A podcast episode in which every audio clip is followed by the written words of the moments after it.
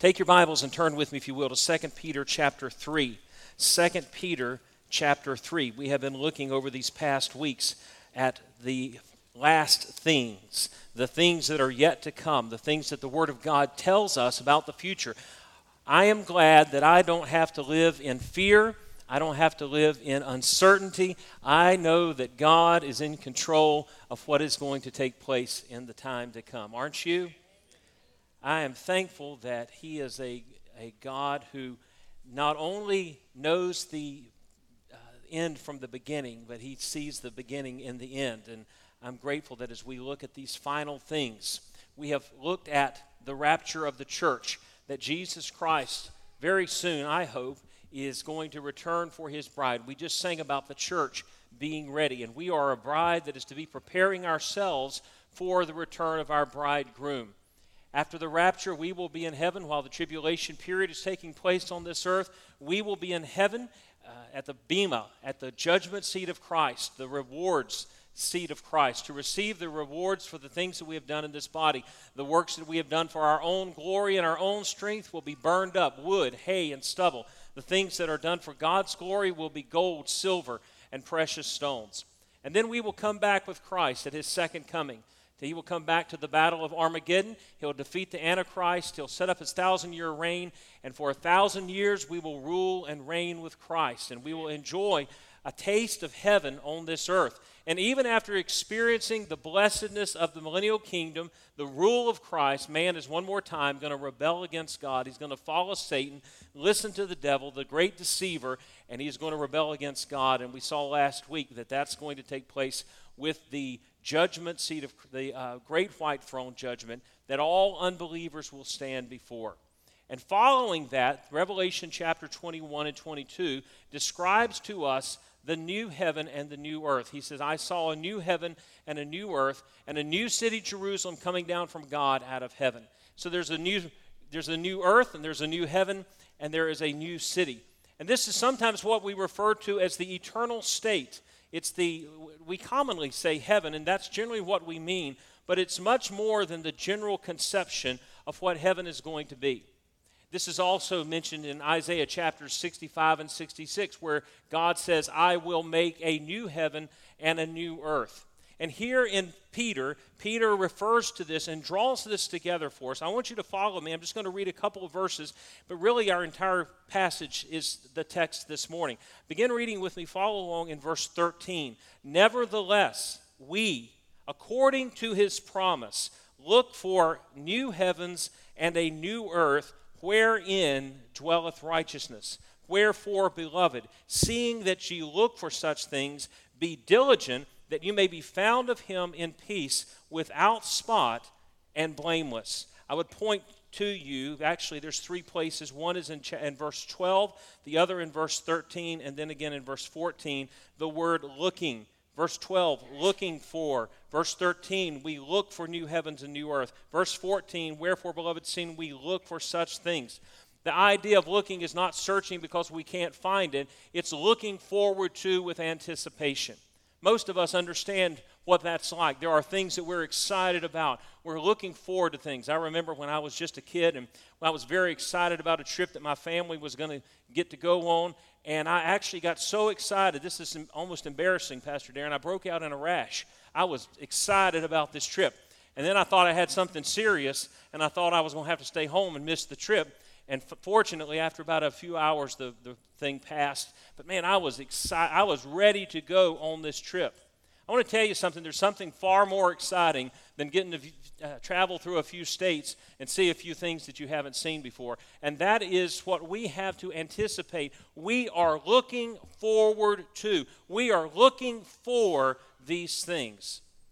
As we think about this, it's often people will say, well, you know, some of you probably said, maybe said this or heard this said, that person's just so heavenly minded, they're no earthly good. I want to tell you that that is certainly a danger. There are some people who get their minds caught up in just thinking about being a Christian and they don't actually do anything. And I hope that's not true. But I want to say that I believe it's a greater danger in our Christian life that we become so earthly minded that we are no heavenly good. I don't know if you've ever been there in your life, but sometimes I've, I've been to where the things of this earth become so important. These are the things that I focus on. How much of your time, let me just ask you this this morning to just evaluate your mind, evaluate what you've done this past week, evaluate what you've thought about, evaluate where you've invested your energy, your time, your effort, your possessions. Do you invest more in earthly things or in heavenly things? Jesus says, Don't lay up for yourself treasures on earth where moth and dust doth corrupt and where thieves break through and steal, but lay up for yourself treasures in heaven where neither moth nor dust doth corrupt and where thieves do not break through and steal. The problem is not that we invest, the problem is where we invest our investment. And Jesus says to invest it in heavenly things. I want to say to you this morning that if we are not heavenly minded, we can't be any earthly good. If we're not heavenly minded, we're no good on this earth. Uh, C.S. Lewis writes about this, and he says if you read through history, you'll find that the people who made the greatest difference on this earth were the people who were the most heavenly minded the apostles, those down through history, the church leaders, the, the ones during more recent years that uh, worked for the abolition of slavery, and they were motivated by heavenly mindedness to do earthly good. Jesus put it this way Jesus said, Set your affections where? On things above, not on things of this earth. Where are our affections? We are to be heavenly minded. Are you heavenly minded? Paul is pretty clear, or Peter rather, is pretty clear about this in this passage. Think about, I want you to see the things he says that point us to a heavenly mind and how we are to think about it. Look in verse 1 of chapter 3. The end of the verse I stir up your pure minds by way of remembrance. Peter wants them to think clearly about heaven. Look in verse 2 that you be mindful of the words which were spoken before by the holy prophets. He says, I want you thinking about the scriptures and what the scriptures has to say about this. Looking, look in verse 3. Knowing this first. He's interested in where their minds are centered. He wants their minds centered on the truth of Scripture about this place called heaven, this new heavens and this new earth that we are looking forward to. He's going to say some other things down through here about being ignorant of those, but that is, that is Peter's purpose. So, how do we take this passage and get our minds heavenly minded. I suspect many of us came in this morning, just to be honest, with our minds not completely heavenly minded. Some of you, uh, I, don't know who, but I suspect in the crowd this size, some of you had a, a spat with your spouse this morning on your way to church. Now, no one's going to admit that. Don't raise your hand. I'm not asking you to to out yourself in front of the whole congregation. Some of you fussed at your kids this morning on the way to church. Can I get an amen from the kids on that? Some of you kids fussed at your parents on your way to church this morning. Our minds are, are not always on heavenly things. Sometimes we come to church and we're, we're glad to be here, but our minds are on our problems that we've experienced this week. Our minds are on the things that are coming in the week ahead. And God calls us to draw our attention to heavenly things, to focus our mind on heaven, to be heavenly minded. So, how are we heavenly minded? Well, Peter is going to draw our attention to three things. First of all, he draws our minds to the reality of heaven. Heaven is a real place. Now, there are people today that are like the people in this text. Notice what he says in verse 5. For this they willingly are ignorant of. Do you know there are some people who just choose not to believe in heaven? They ignore all the evidence of Scripture, they ignore the teaching of Jesus, they ignore what is just simple logic in our minds, and they just are willfully ignorant. You know anybody that's willfully ignorant? Don't look at your husband or your wife. Don't point, don't point at the pulpit. Willfully ignorant. Purposefully. I, ever, I, said this in the early service. It comes to my mind. You know, there. How many, how many of y'all watch Andy Griffith? Let's just go ahead and admit that's pretty much about 98.9% of us. There's a quote from Andy Griffith for pretty much any situation in life. And as I read this, where he says they are willfully ignorant, uh, I remember the scene where they're sitting in the police car and Andy's giving Barney a hard time. And Barney just, I hate when you're purposefully obtuse. These people are purposefully obtuse, they're willfully ignorant. They choose to be stupid. That's just an easy way of putting it. What are they willfully ignorant of? They choose to not believe in heaven. They choose to believe that there is not going to be a real place called heaven. Some people just simply don't believe heaven is real. I heard someone say one time that the, the afterlife, or how we live on after we die, our eternal life, is simply living on in the minds and the memories of those that we leave behind. I want to tell you something that that's the only hope you have of eternity. That's not much hope at all.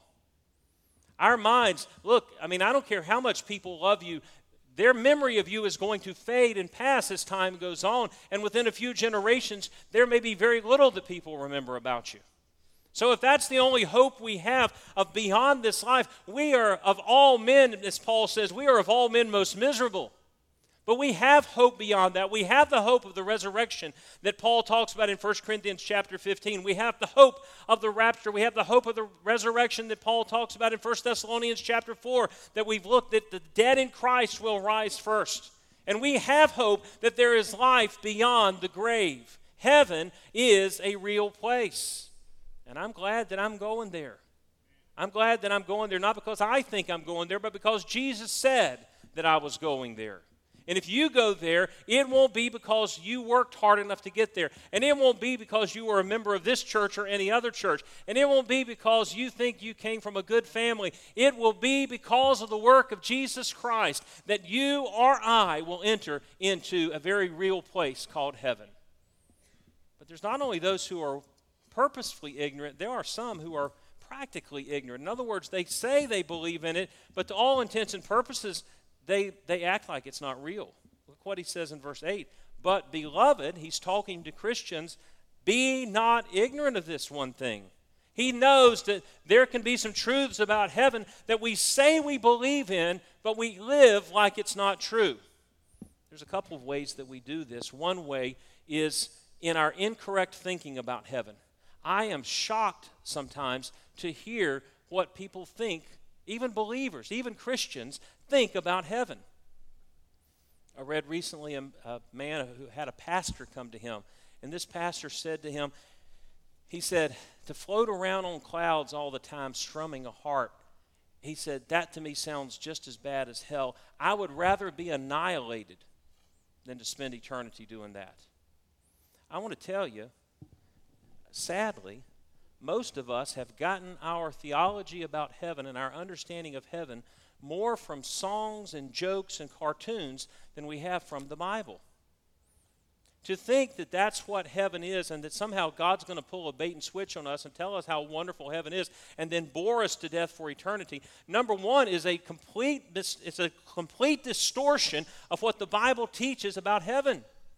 What I mean it seems like we're getting our theology these days more from Bugs Bunny and Tom and Jerry than we are from Scripture.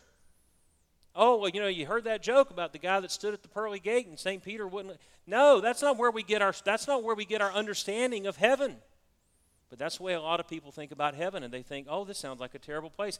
It's a distortion of Scripture, but it's also, it maligns the goodness of God that He would somehow do this. Let me, He's the one who, who created heaven. That's not a hard question, guys. who created heaven? Who creates the new heaven and the new, and the new earth? Can God do anything that's bad? Is God going to create anything that's less than best? No, He's not. And I'm hearing some of our kids, they understand that. I'm going to get the kids to amen around here. They amen louder than the adults do. Thank you for that. I heard that. Good timing up there. That's, that's our new amen corner. Some, I heard it somewhere over there. Yes, sir. Heaven is an amazing creation of God.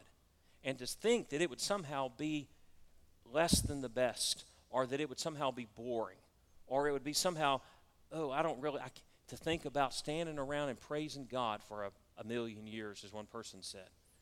They're completely misunderstanding what the worship and experience is going to be like, and they're completely misrepresenting God and the glory that He has for us. Heaven is a real place. But notice number two in this text, I want you to see the revelation about heaven. There's several places in here, but I want you to notice one particularly, uh, two places actually, I'll point to you. One is in verse 9 the Lord is not slack concerning his promise. Who is the one that has promised heaven? It's God that has promised it. And then down in verse 13, nevertheless, we, according to his promise. Who is the one that has revealed to us about heaven? It's God that has revealed to us that there is a place called heaven, and He has revealed truth to us about it. So, isn't it important for us, if God has revealed things to us, for us to seek to understand and to know about this place called heaven. I think it's very important. I believe scripturally it's very important. There are those who will say, well, you know, we just we we shouldn't spend time imagining or we shouldn't spend time thinking about it. It, it should go you know, we need to be careful with our imagination because sometimes our ima- imagination is shaped by misunderstandings about heaven. That it's somehow floating around on a cloud strumming a harp for the rest of eternity. That's, that's a misconception that shapes our, that our anticipation of it. But to think about heaven, people will often go to the verse in 1 Corinthians where he says, and eye has not seen, ear hath not heard, neither has it entered into the heart of man what God has prepared for them that love him. And they say, well, you know, we can't, we can't see and hear and understand heaven, so let's, why would we spend time thinking about it? But they forget the next part of that passage. Do you remember what it says? It says, Eye hath not seen, and ear hath not heard, neither has it entered into the heart of man the things that God has prepared for those that love him, but God has revealed them to us by his Spirit. In other words, there are things that God has revealed to us in his word about this place called heaven that we are to know and that we are to understand. And Peter's going to say it's important for us to know because it'll change the way we live. Being heavenly minded will make us earthly good. So, what does the Bible reveal to us? Well, there's two aspects of heaven. One is heaven now. And we read about some of the things about this in Scripture. We know that when we die, when the believer dies, the body goes to the ground. Ecclesiastes chapter 12 and verse 7 says, The body is committed to the ground, and the spirit returns to the God who made it. Paul will tell us in the scriptures that as our body goes to the grave, that our spiritual being goes to be with God. He says to die is to be with Christ. I'm looking forward to that. I'm looking forward to the, the fulfillment of that promise that to be absent from the body is to be what? Present with the Lord. Now, I don't know what all that's going to look like, but my spiritual being, the spiritual part of me, is going to exist in a conscious state with God. Now, there's not this soul sleep. The idea of soul sleep is not in Scripture. It is a conscious awareness that I am in the presence of God. We can read about some of this in Revelation chapter 4 and 5 around the great throne of God as the, the creatures that are there and the angels that are there and those that are there are worshiping in the presence and the glory and the beauty of God.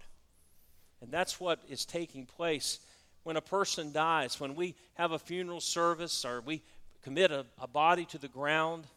Look, that, that body at that funeral, or those remains, those ashes, that is not that person. That is simply the empty shell that they inhabited for a short time. If they are a believer in Christ, their spiritual being goes to be in the presence of God the moment their life passes from their body. And they are in the presence of God. And they are in the presence of those who have gone to be with God, their loved ones that have gone before them. I, I, look forward to the day when, whether it's heaven now or heaven new, that I get to be in the presence of God and get to be reunited with those that are there. That's what's, that's what's going to happen now. That's heaven right at the moment.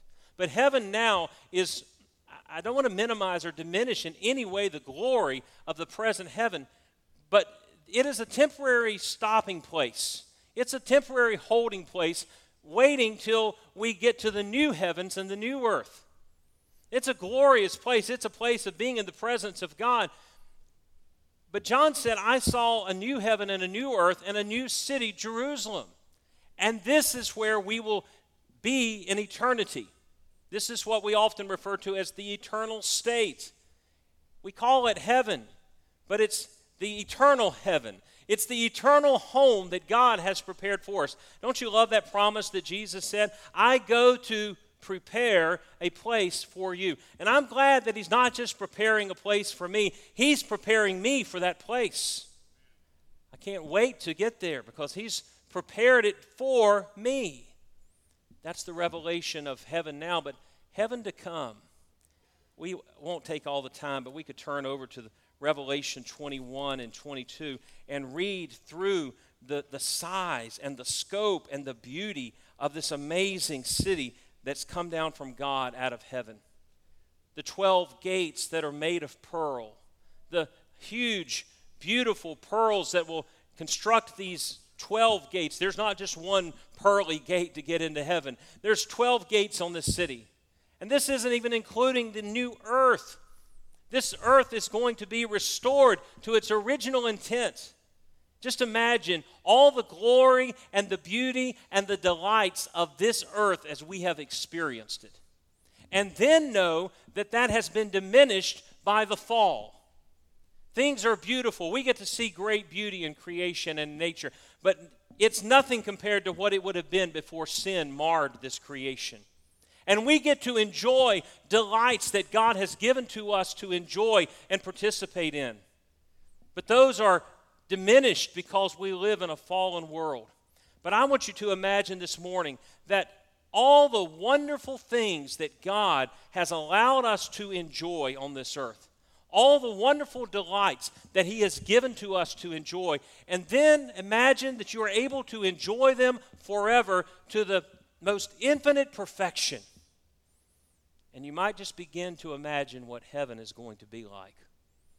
See, people think, oh, heaven's just going to be this. Bo-. Let me tell you something. There, you, at your greatest imagination, have never been able to imagine what heaven is going to be for beauty and delight and enjoyment and worship. And it will never, never end. Have you ever had that moment here on this earth, maybe with a group of friends, and you felt that, that closeness and that enjoyment, and you knew that at some point it was, it was going to end? Someone was going to have to go home.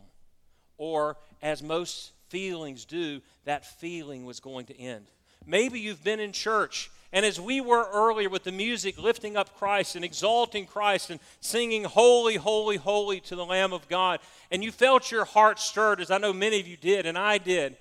And we felt for just a moment, just a taste of what heaven is going to be like.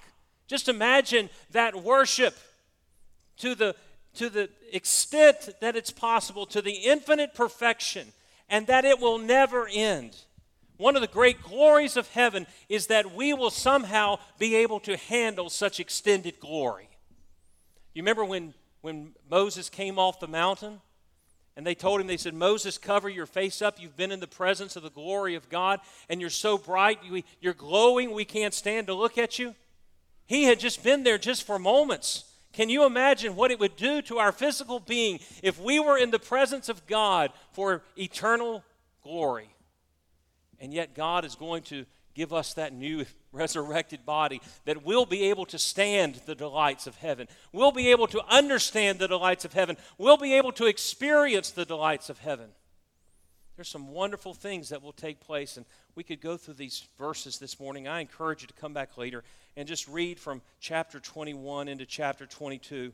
Read about the fountain of life. Read about the, the walls of all the different stones, the beautiful rubies and the diamonds, and all the, all the amazing stones that are there, the street of gold, the pure river of life that flows through this, the fruit trees that will be there. Some people wonder what, what is this new heaven and new earth is going to be. I don't see any indication in Scripture that it's going to be anything other than exactly what it is a redeemed creation filled with redeemed people in a perfect relationship with their Redeemer, Jesus Christ. That's going to be an amazing place. It's going to be a wonderful place. And we will get to be there with our Redeemer. And the things that God created, the good gifts that He has given in this, in this earth, will be able to experience to the fullest delight. Will there be food in heaven? Well, there seems to be some indication. There's fruit trees, 12 different manners of fruits, one for each one for each month and they come and they eat of the fruit. What will that fruit taste like? I don't know, but it'd be better than any fruit you've ever had on this earth. Different kind every month. I, am convinced that at least one month it's going to taste like bacon. I can't prove that from Scripture. Y'all just let me have my dream. Maybe another month will taste like Krispy Kreme donuts. I don't know. Just imagine getting to enjoy all that with all the, without all the effects of a sinful, fallen body that you have to deal with. What am I talking about? I'm talking about the delights that we have. There will be trees there, there'll be plants. This will be a restored creation, a redeemed creation. Just as our God has redeemed us from sin, he will redeem this creation, this universe from sin, and restore it to the glory and the beauty of its original intent as He designed it and as He intended it. And what did God say when He saw His original creation? When He finished creating, God saw that it was good. Is heaven going to be good? You better believe it the reality of heaven, the revelation of heaven. What kind of place is heaven going to be? We could go down through all these all these verses, but I won't take the time. I'll just mention a few of these to you this morning. Heaven is going to be a place of exceptional beauty. Just imagine the most beautiful thing you've ever seen. Husbands are looking at their wives now. That's great. That's wonderful.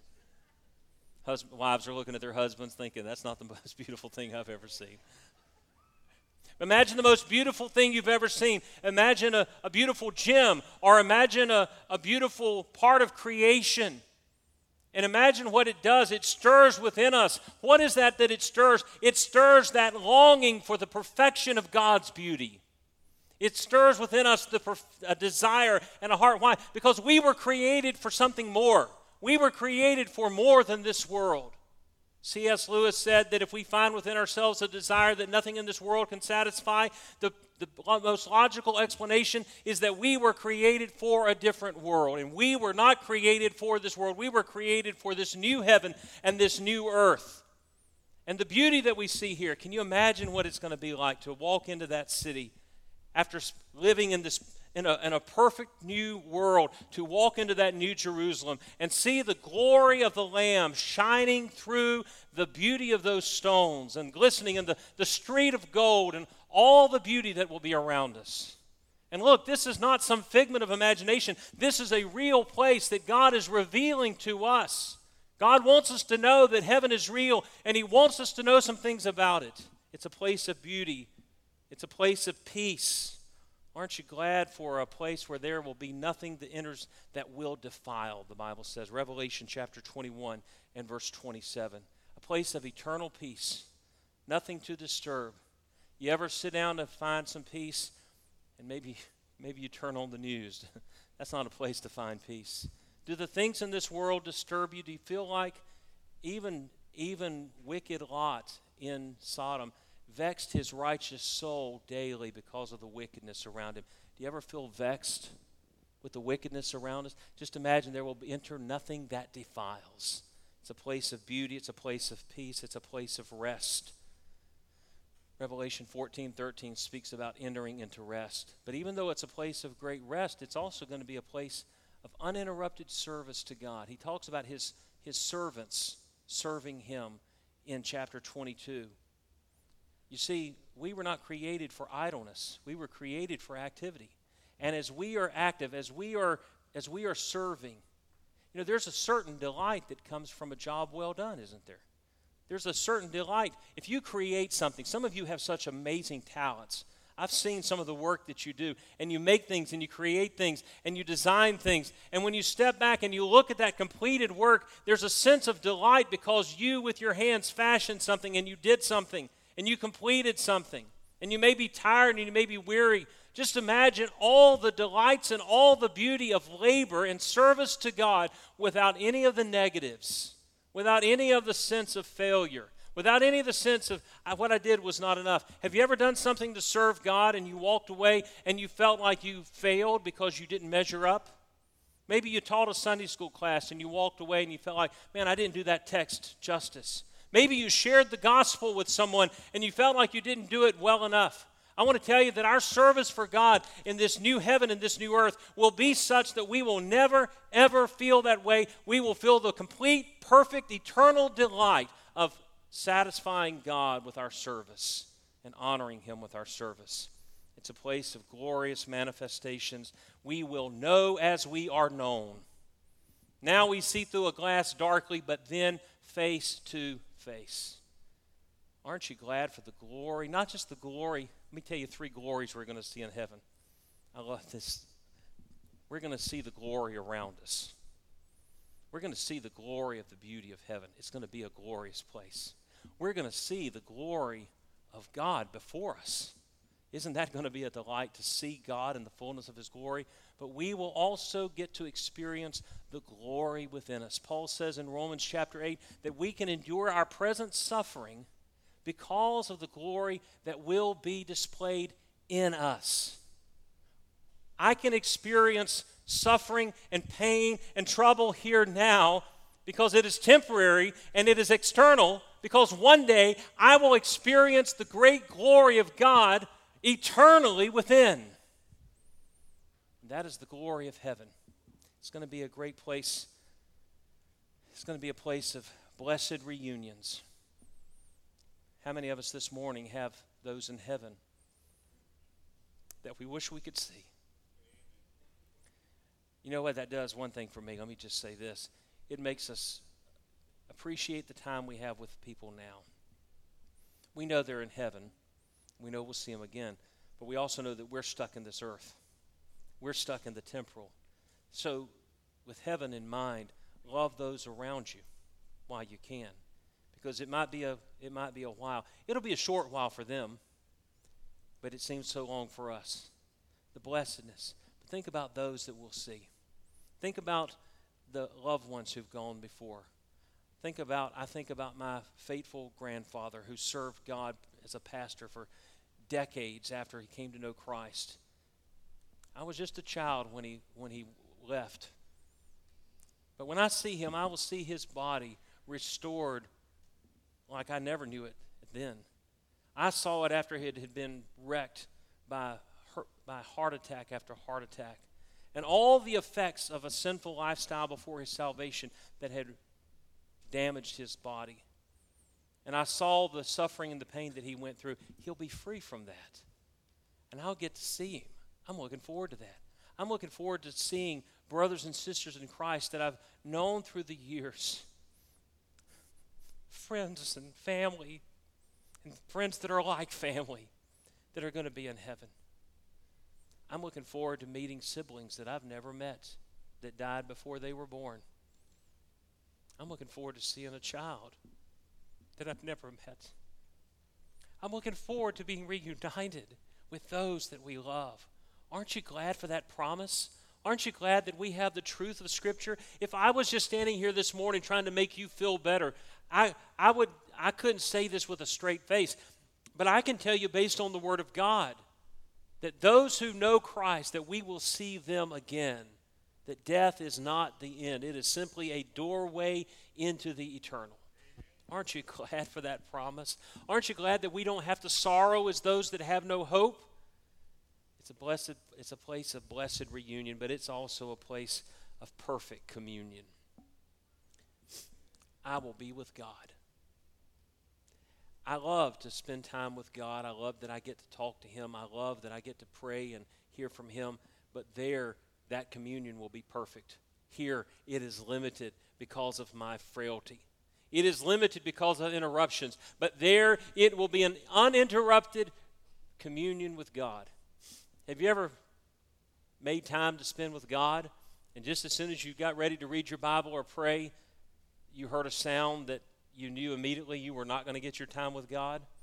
Now, I know some of y'all live in perfect places. Y'all are like monks and hermits, and you have, you've excluded every possible distraction from your spiritual life. But some of us live in a real world, and we live with people. And some have small children. And that doesn't happen very often that you get that quiet and that peace. Can you imagine the blessed privilege of being in the presence of God. You see, that's what's going to make heaven. Heaven as our home is not about a place, heaven is about a person. Heaven is about Jesus Christ. It's about being in the presence of God, our Father. Revelation chapter 21 says that the city comes down and God will be our God, we will be his people, and his dwelling place will be with us. Uninterrupted, unending communion with God. That's, that's the glory of heaven. That's what I look forward to. This is what God has revealed. These are some of the truths of what God has revealed to us about what heaven's going to be like.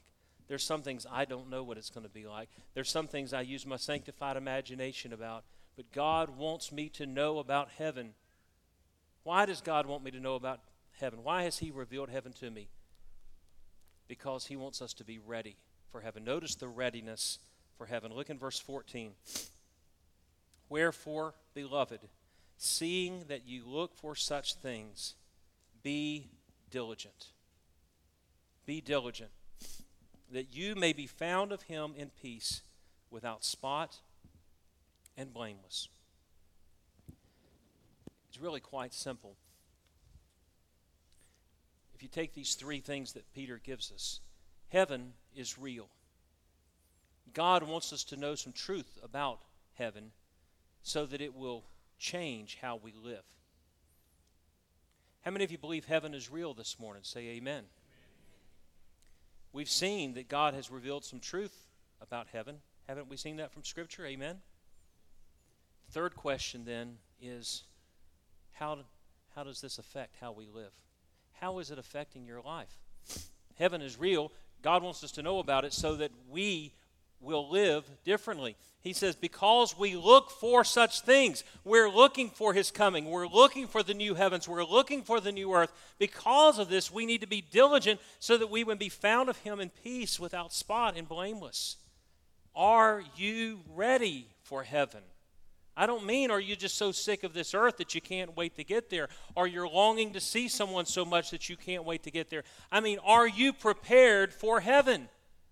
The song we sang just a minute ago is We're a church that's ready for you to come. We're the bride that's ready for the groom to come. Are you ready for heaven? If you've never trusted Jesus Christ as your Savior this morning, you're not ready for heaven.